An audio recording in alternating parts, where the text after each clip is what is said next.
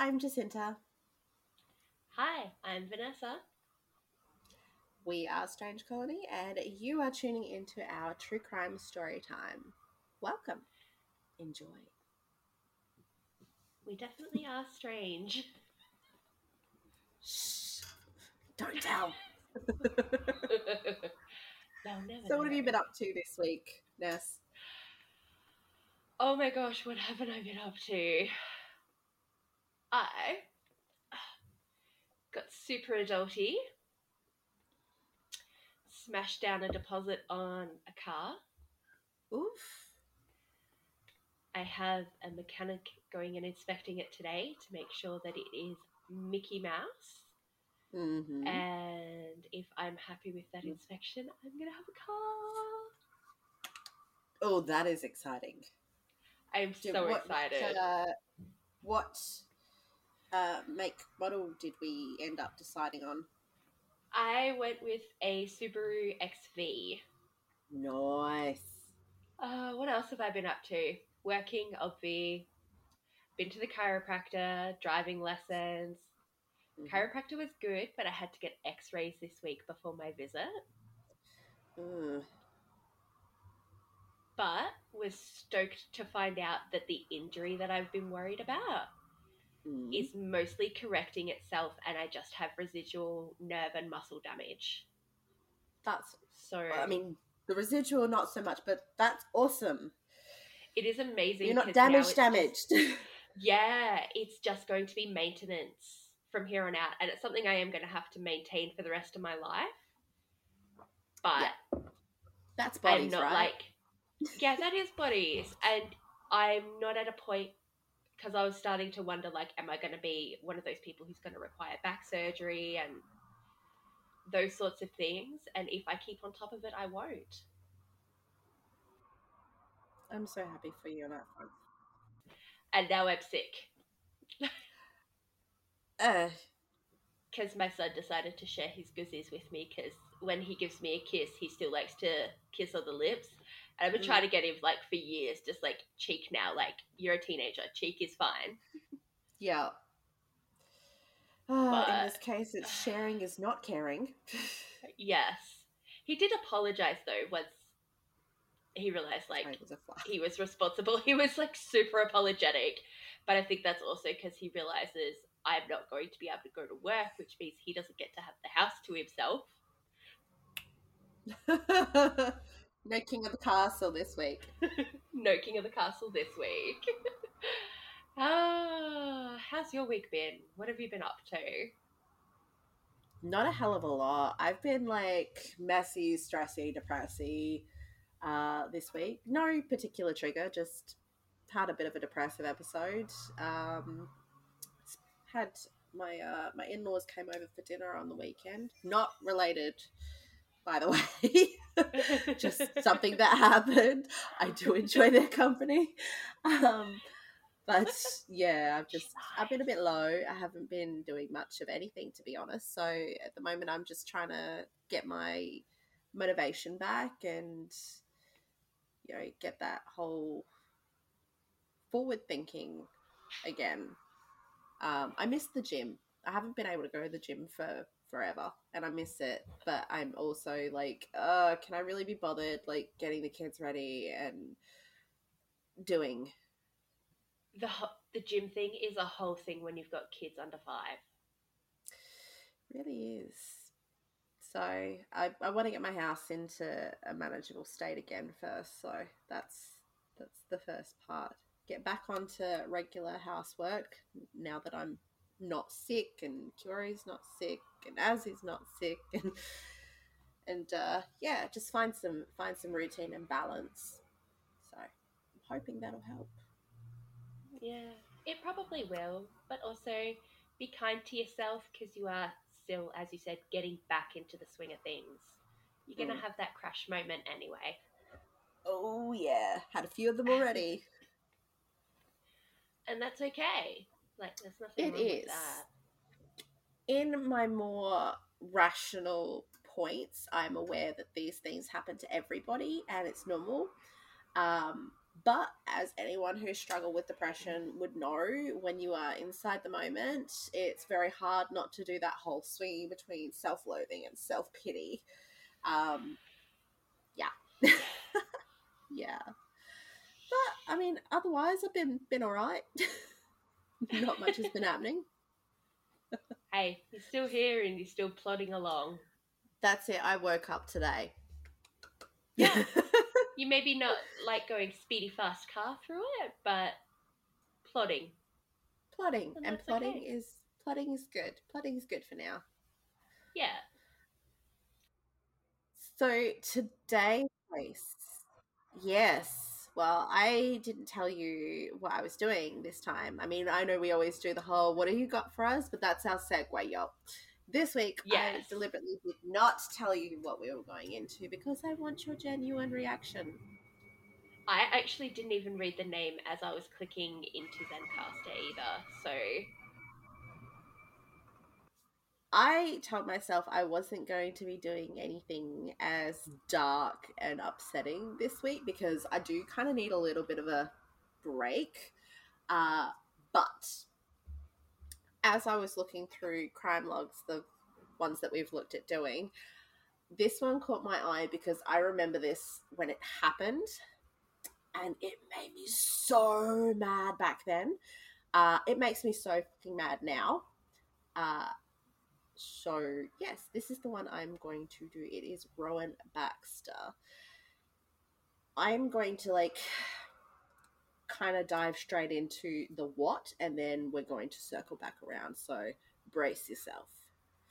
Do I need to get my pitchfork and torch ready? Yes. Alright. I'm already angry and I haven't even heard the story. Get pumped! On February 19, 2020, Hannah Clark was doing the morning school run with her three children, Aaliyah, age 6, Linnea, age 4, and Trey, 3 years old, when her estranged husband, the New Zealand-born rugby player Rowan Baxter, jumped into her vehicle. The 42-year-old man proceeded to splash fuel around the interior of the car before setting it alight and exiting the vehicle. It's reported that he attempted to stop anyone from aiding Clark and her three children prior to stabbing himself in the chest. Hannah would manage to free herself from the vehicle, and witnesses reported that she was completely aware of what was happening the entire time, completely functional and cognitive, while she was burning alive, flesh dripping off of her as she rolled around on the floor trying to put out the flames, which she succeeded in doing. She would live long enough to receive treatment from a medical professional who admitted that he lied to comfort her. He knew full well that with 97% of her body having sustained severe burns, there was no chance of survival. She did live long enough to be admitted into hospital and she died that evening. Witnesses also stated that she screamed that he had poured petrol on her. The same doctor then at the scene went on to treat Rowan to the best of his ability, despite being absolutely horrified at having to do so. Rowan died on the scene. The children's burned bodies were found in the car. They never had a chance. Do you recall this one? I think I do. The thing that got me at the time when it first happened was the headlines. So they've changed the headlines since the trial and everything else about it, well, the inquest, I should say, because there's no trial for no one to convict. They changed the headlines, but the headlines initially were along the lines of, you know, famous rugby star dies in rah, rah, rah, and that sort of thing. It was very much centered around him and his position as a famous sports star. As the headlines always are in those particular cases. Yeah. Now they read something different. Yep. Yeah. And this is why I remember it so keenly, because I'm like, are you kidding me? Like, you have written it like it's a celebration of him being a sports star instead of shining a light on what a monstrous act he's committed. So I have opinions on the way the media treats our sports stars, especially the AFL and rugby stars. Especially in domestic violence situations. Yes. Yes.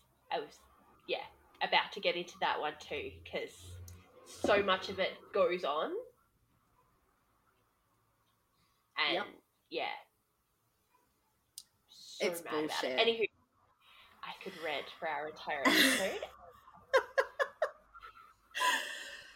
So swinging back around, how did this come to pass? Hannah met Baxter when she was 19. He was 11 years her senior. Red flag already, right? Straight off the bat. Yeah. And you sort of go, well, yeah, she's an adult and all that sort of stuff, but she's a very young adult and he's got a lot more life experience at that point. Not only was he 11 years her senior, he was already playing for the New Zealand Warriors, and he'd already been married previously, which had resulted in a son. So, like, this is a grown-ass man who's had a family getting together with a teenager. Yeah. Baxter proposed to Hannah in 2011, and they were married in New South Wales in 2012. An inquest into the murder-suicide found multiple reports from multiple sources that Baxter had been abusive throughout both marriages. Hannah's mum spoke out about the controlling nature of the relationship, stating, early in the piece, he got her to shut down her Facebook page, saying they could have a joint Facebook page because they would have the same friends and they would do the same post. He wouldn't let her wear bikinis to the beach. She wasn't allowed to wear shorts, and she wasn't allowed to wear pink because pink is for children. He would go through her phone to see who she had spoken to, and he would turn up at her work, ring her constantly through the day to see where she was and what she was doing. And after they had the kids, he would question the kids about her too, asking, what did mummy do today? Who did mummy speak to today? Oh... Mm. Now, Baxter's eldest son, Isaiah, has actually come forward and alleged that he and his mother both suffered abuse at his father's hands. Baxter's cousin said that she had been estranged from him for many, many years because she was afraid of him herself. And she said that Baxter's father contributed to the misogynistic outlook that he had, stating that he viewed women as either housekeepers or prostitutes, and passed that belief along to his son. Yes, got some very, very clear cliche abuser tactics straight off the bat. Uh-huh. Now, Clark left Baxter in late 2019. I think it was November. And in December... that same year, Clark successfully gained a DVO against Baxter after he kidnapped Linnea on Boxing Day. So did that whole grab the kid thing. Now, Baxter ignored his lawyer's advice during mediation, which was after he had a DVO on him. She went to mediation with him. And she offered him 45% shared care of the kids. He turned it down, insisting on 50-50 or nothing. Now, the difference is 17 days per year. And what she was proposing was that he have them 3 days one week and 4 days the other or something like that. And there was just a bit of a discrepancy on a couple of holidays or something. Yeah, it's 17 days. So you know full well that this has got nothing to do with the kids. It's nothing to do with the time and nothing to do with the kids. Everything to do with reasserting control of the situation. Yes. Now, in January 2020, the DVO was amended to give Baxter returned access to the children. And in the end, he agreed to sign a parenting agreement for the 45%, but he outright refused to sign consent orders, which would have been essentially the same as a court order. Yeah. So, yeah, fine, I'll go along with this, but he was not willing to have it set in stone. Again, access ended up being revoked when he breached the DVO that February after he assaulted Clark during an argument when she found their 3-year-old son playing with pictures that Baxter had in his car of her that were cut up. Like heads chopped off type shit. Now, it doesn't say where they were at this point in any of the articles I've read. I'm assuming it's during a handover because she approached the car and found Trey playing with destroyed pictures of her.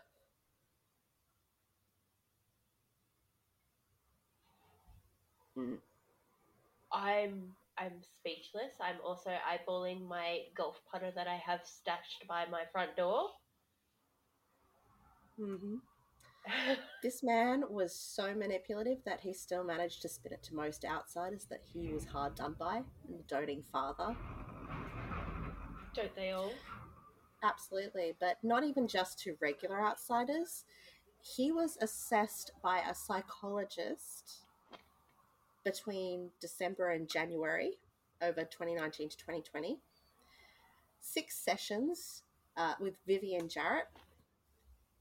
She gave him a glowing report, said that he was open and sincere.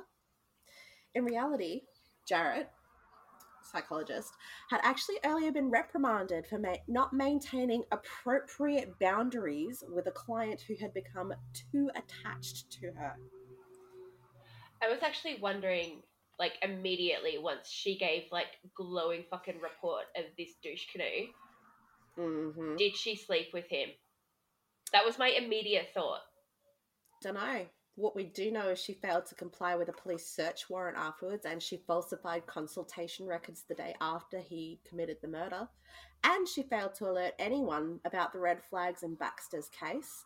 He'd originally presented to her practice with jealousy, separation, and controlling behaviours, and she reported that he was coping remarkably well considering and was just distressed over his wife leaving him suddenly. Her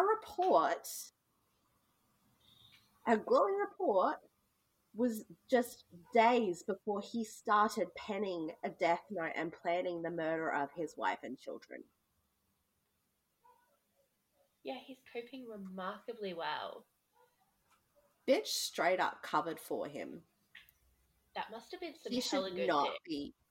She should not be practicing at all.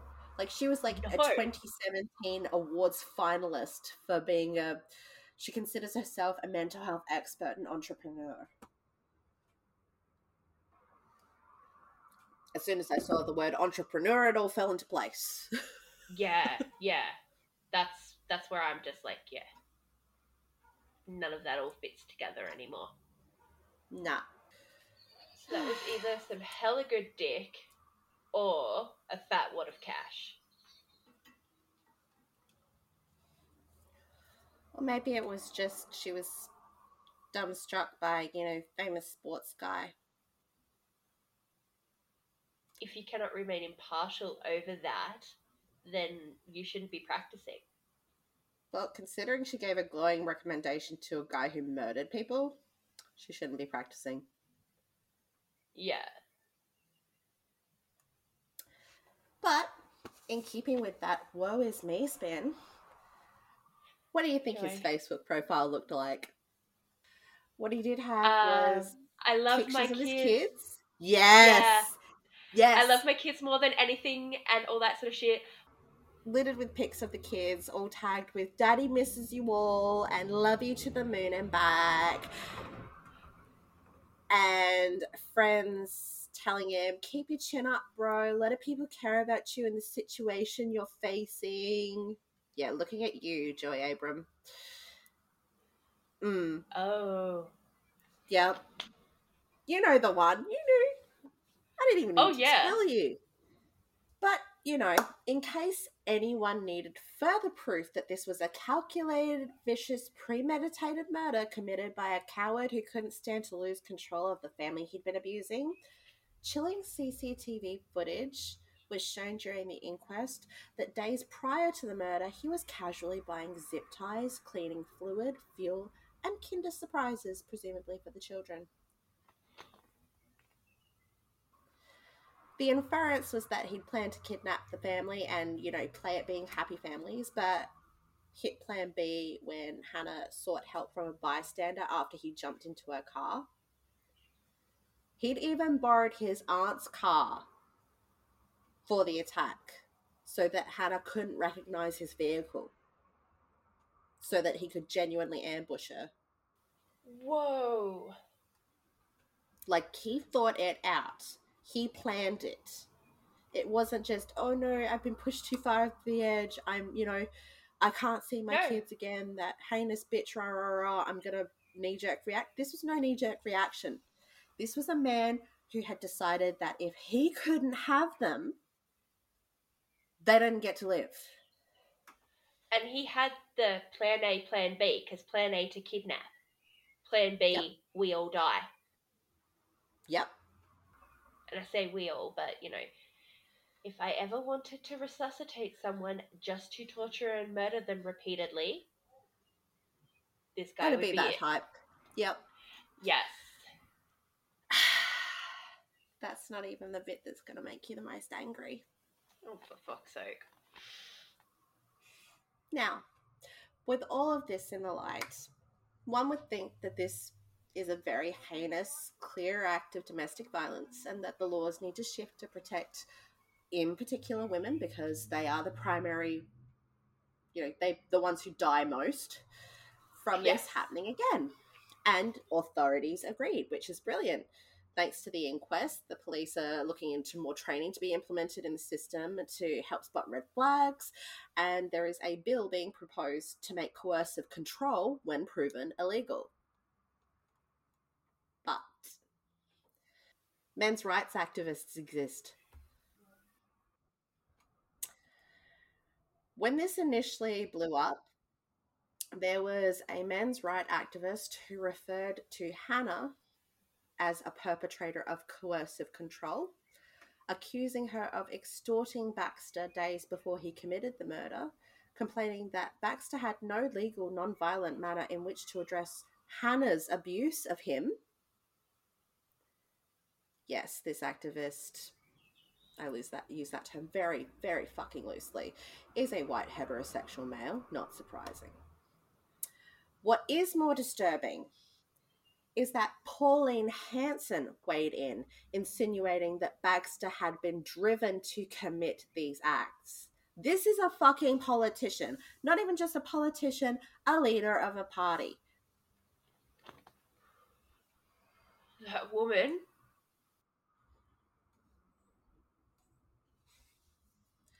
The acts that I could consider being driven to when she opens her mouth.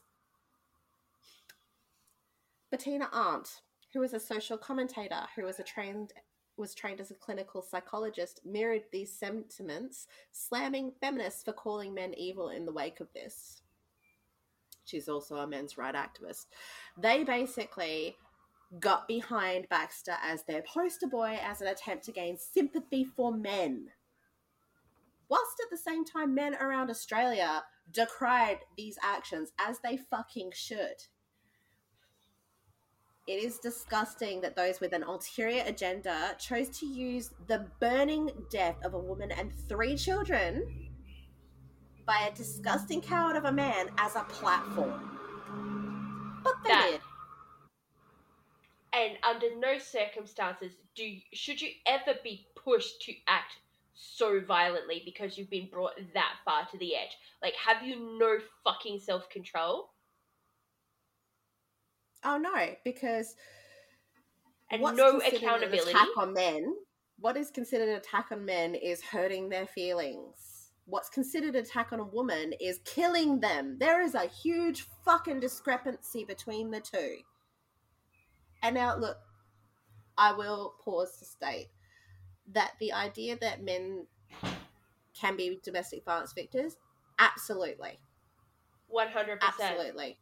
And I am 100% behind any man who wants to come forward and needs support.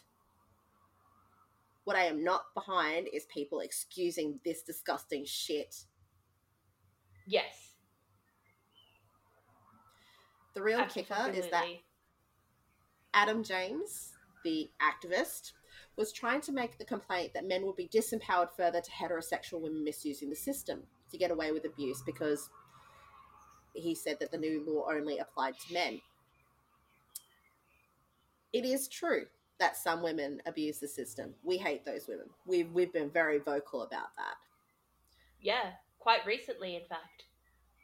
But the statement that this law would only apply to men is as baseless as his accusations of Hannah being abusive, because the bill proposed doesn't actually state any gender. It's applicable to men, women, and any other gender that's a perpetrator. I have a new person I want to hit with my golf putter. Mm. But I won't, because I have self-control. Well, you know, you're being driven to it, right? I mean, when my car gets here, I will drive to it. Sorry, I had to... lighten the mood. Absolutely livid, yes. Yes. The reality is that is the whole case. I mean, there has been some fallouts where... Isaiah is currently trying to sue Hannah's parents because after the death, the insurance was paid out to Hannah's estate instead of Isaiah receiving the insurance from Baxter's death. Hannah's parents received it. Okay. Which I don't think that's quite right. I do think that he should have received something. I mean, obviously this situation would be traumatic for him too. Like, that's his siblings, which he stated that he had tried to maintain a relationship with them when Baxter wasn't at home. Yeah. The newspapers are being douchey about it, as per usual. They've highlighted multiple times that he's unemployed. Like, that makes him a money grubber because... like, he's not entitled to some of that money. He is entitled regardless of his working situation. Employment status, that's the word I'm looking for. That's the word. I was trying to think of it too. Yeah, no, regardless of whether or not he's employed, like, he was entitled to benefit from some of that money. I mean, he has received victims of crime and all that, but that's a lot of money. And... Not only that, but there was a GoFundMe that raised like $1.5 million that Hannah's parents received that was to cover funeral expenses and living costs. But I mean, do they really need all 1.5 million for that? No, and they should, even just out of, you know, any sense of responsibility for their grandchildren's sibling, help the guy out.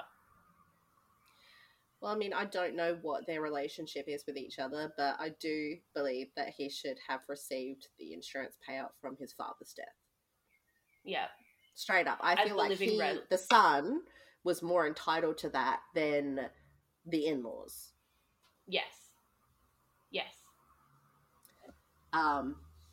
So, yeah, there's that mess that's happening, but... apart from the media trying to spin it that he was a money-grubbing, unemployed dude, I couldn't find much else on it because lazy reporting, right? Yeah, they'll just go whatever's going to sensationalise and whatever be all sells. Clickbaity and, yeah, get people's attention. Yeah. But, yeah, so this was the case that pissed me off enough to smash out... in like a day, because I hyperfixated on it. Yeah. And I did deliberately skip over the children's deaths very quickly. Thank you. But I am still mad. Like, I can understand the feeling of helplessness. My husband has recently been through the court system. They do favour women significantly. Absolutely. There are a lot of vindictive women out there that will abuse that, and they absolutely should be taken to task. But that's not what this was. No. She was as reasonable with him as you and I have been with our ex-partners. And yep, that wasn't enough for him. He wanted full control. Yep. Experts who've looked at the case have actually stated that from the second she left him, she was the walking dead. He was always going to kill her. And despite the fact that they feel that they need to see red flags quicker, the police that is, they also believe that no one could have saved her. That is, he was going to kill her no matter what. Yeah. So, with this legislation about seeing red flags quicker, what's the details of that? So I literally have a personal interest in this.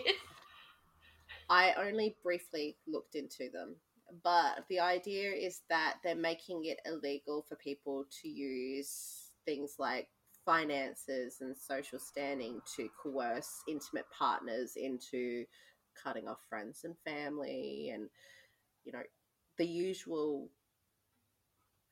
I won't say first point of call, but the emotional abuse that goes on prior and during the physical abuse. Yeah, all the things that they do to start breaking you down and separate you from your support network. Isolating you from the people who love you, cutting you off from any funds that are your own, cutting off any avenues to be able to contact people, that sort of thing is what it's attempting to stop. It's going to be a hard one to prove. I was actually going to say, so what do people do when they're in that situation? How do they document that? And then, because I feel like there's a lot of people who really, really ought to have this information. Absolutely. I mean, it's not a bill yet. It's not been passed. Yeah.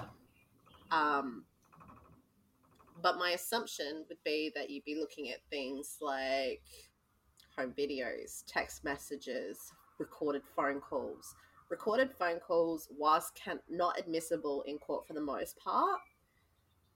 You can use them as a transcript. Yeah.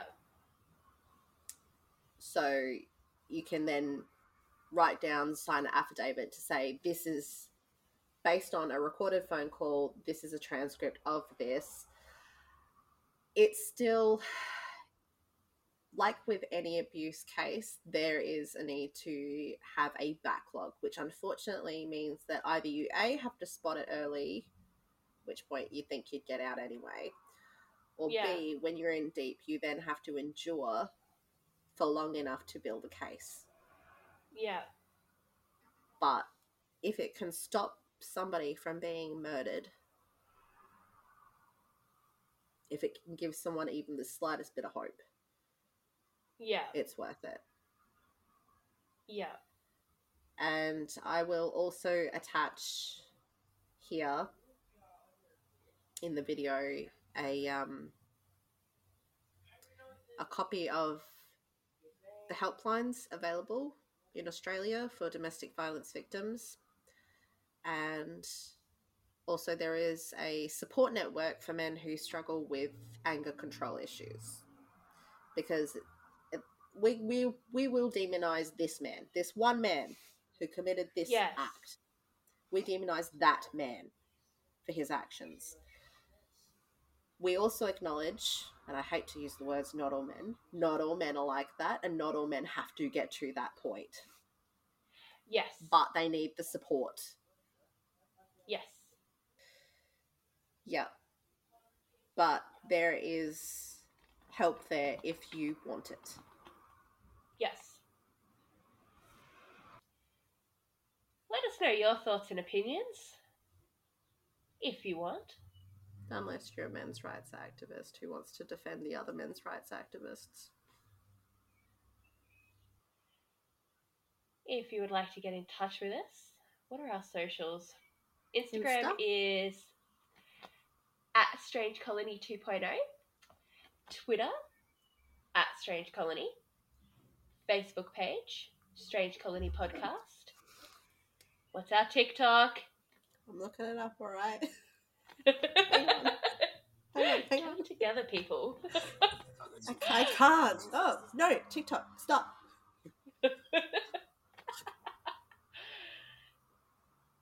Strange Colony Podcast. Oh, look. There you go. That's our TikTok. And you can also hit us up on Gmail. We are strangecolony@gmail.com. And until next week, stay safe. Stay sane. I love you. Bye-bye. I suppose I love you too. Completely optional at this point. I'm just...